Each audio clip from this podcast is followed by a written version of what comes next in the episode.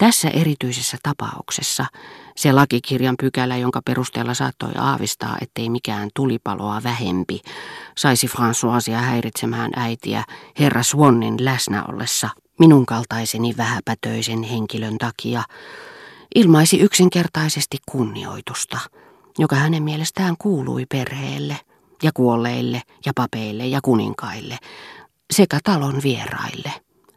Tämä kunnioitus olisi ehkä sykähdyttänyt minua jotakin romaania lukiessani, mutta hänen suussaan se ärsytti minua aina, koska ääneen samalla tuli vakava ja heltynyt sävy, ja erityisesti minä ärsyynnyin siitä tänä iltana, jolloin hän kieltäytyisi häiritsemästä syömisen seremoniaa, koska se oli hänestä pyhä.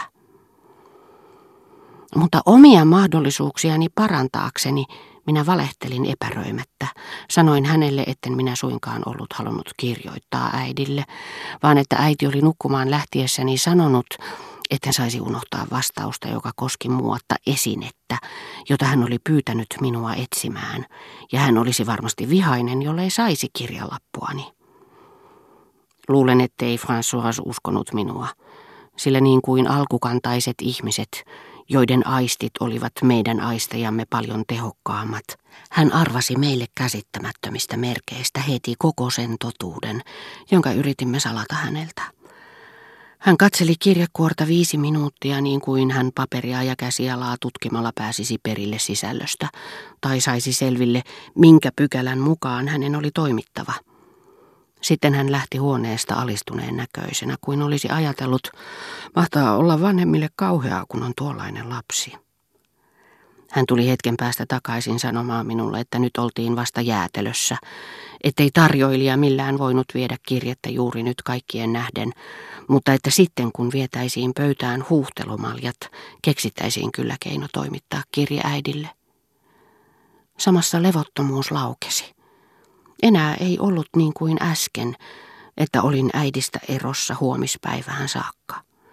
Minun kirjalappuni, joka varmasti suututtaisi äitiä ja kaksi verroin, koska tämä temppu tekisi minut naurettavaksi Swannin silmissä, saisi minut astumaan näkymättömänä ja onnellisena samaan huoneeseen, missä hän oli. Kuiskuttelisi hänelle minusta.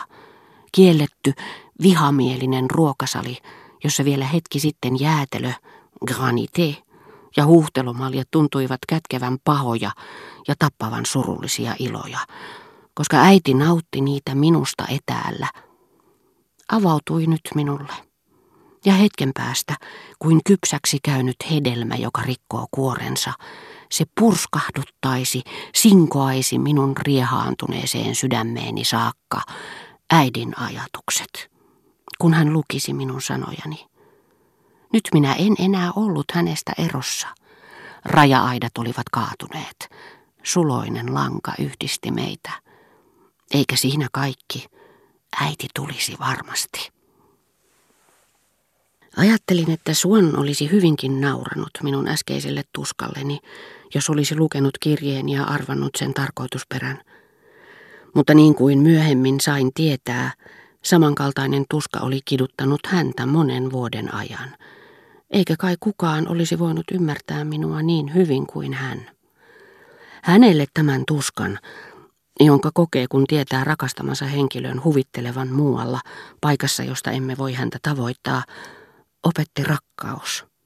Rakkaus, johon tämä tuska on kuin ennalta määrätty, joka tarttuu siihen ja yksilöi sen. Mutta milloin tuska, niin kuin minun tapauksessani, koetaan ennen rakkauden ilmaantumista, niin rakkautta odotellessaan se leijuu epämääräisenä ja vapaana, ilman selvää kohdetta. Palvelen tänään yhtä huomenna toista tunnetta, milloin lapsen kiintymystä äitiinsä, milloin ystävyyden tunnetta toveria kohtaan.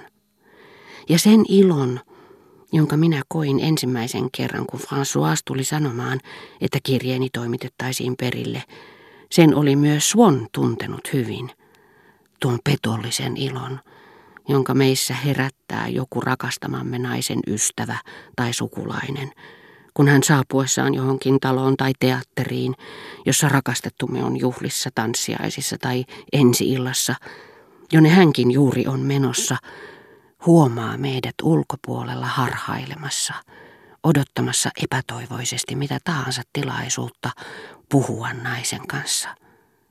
Hän tuntee meidät, puhuttelee meitä huolettomasti, kysyy mitä me siellä teemme. Ja kun me keksimme, että meillä on jotakin kiireellistä asiaa hänen sukulaiselleen tai ystävättärelleen, hän vakuuttaa, ettei mikään ole sen yksinkertaisempaa.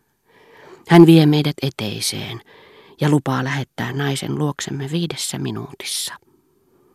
Miten rakkaalta hän meistä tuntuukaan, niin kuin François tuolla hetkellä tuntui minusta rakkaalta, tuo hyvää tarkoittava välittäjä, joka yhdellä sanalla on saanut meidät sietämään, pitämään inhimillisenä, melkein hyvänä tätä käsittämätöntä, helvetillistä juhlaa, jonka keskellä me luulimme vihamielisten, turmeltuneitten ja kiehtovien pyörteitten vievän rakastettumme kauas luotamme, saavan hänet nauramaan meitä. Kun kerran tämä sukulainen, joka tuli puhumaan meille, on näihin julmiin mysteereihin vihkiytynyt, niin eivät muutkaan juhlavieraat voi olla perindemonisia.